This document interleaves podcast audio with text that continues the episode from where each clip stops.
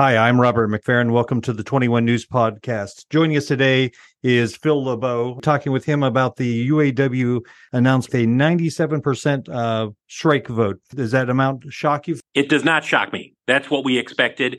Usually, strike authorization votes um, are at least 90% of the members approving it. Um, it simply is a way for the membership to say to the leadership, you have our right, you you have our vote, our support to call a strike if need be when the contract expires.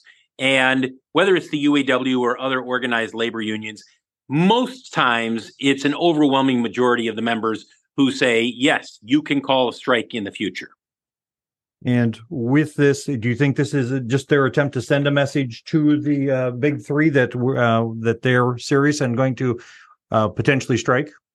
Sure, absolutely. Strike authorization vote is one way for the rank and file to say to the management, we're not happy. We are serious about our demands. And in this case, for the UAW, it's about a 40% or more pay raise. It's about job guarantees. It's about a 32 hour work week, cost of living adjustments. There are a number of things that the UAW is asking for. And this vote is a way for the rank and file to say to the leadership of the automakers, this is what we want, and we're serious. We will go on strike if we don't get it. Uh, UAW uh, President Shawn Fain also said that the strike vote included, you know, for 65 plants that have closed in the past 20 years of the automakers, including the Lordstown facility. Um, yeah. How big of a role do you think that does play in their consideration of this? Well, they're not happy about losing jobs, losing plants over the last 20 years. Um, a lot of that, however, is the nature of what's happened in the auto industry, separate from what's happened with the big three and the UAW. Nonetheless, if you are the union leadership, you are trying to send any kind of a message you can to management that the way things have been handled over the last 10, 15, 20 years, that has to change from the UAW perspective.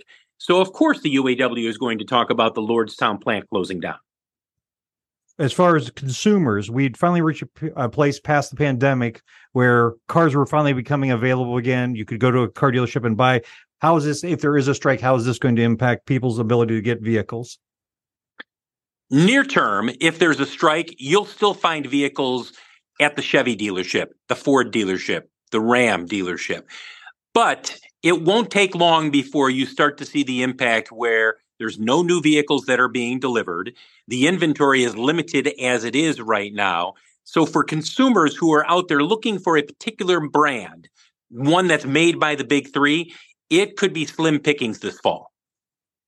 If a strike happens, what would the cost be to the company itself? Uh, estimate. Right. Uh,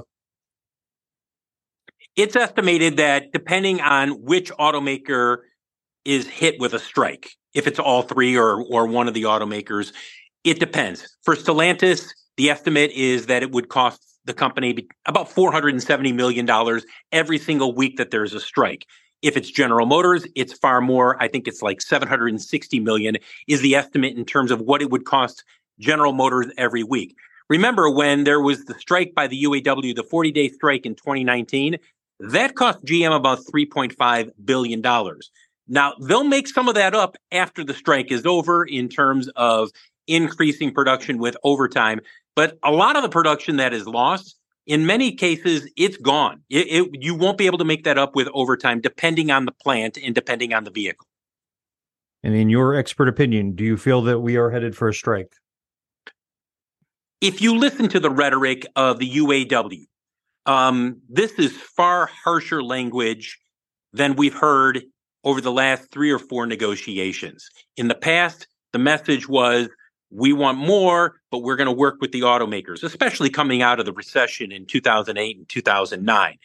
That's not the case this time around. The UAW looks at the profits being made in North America by GM, Ford, and Stellantis, and it believes it should get a greater piece of the pie. And one way for it to send that message is to use harsher rhetoric to say, we will go on strike if we don't get what we are asking for. Any way of predicting how long a strike, if that happens, will no. go on? No, no. Uh, uh strike predictions are all strike predictions are notoriously bad. I appreciate your time. Thank you for speaking with us. You bet.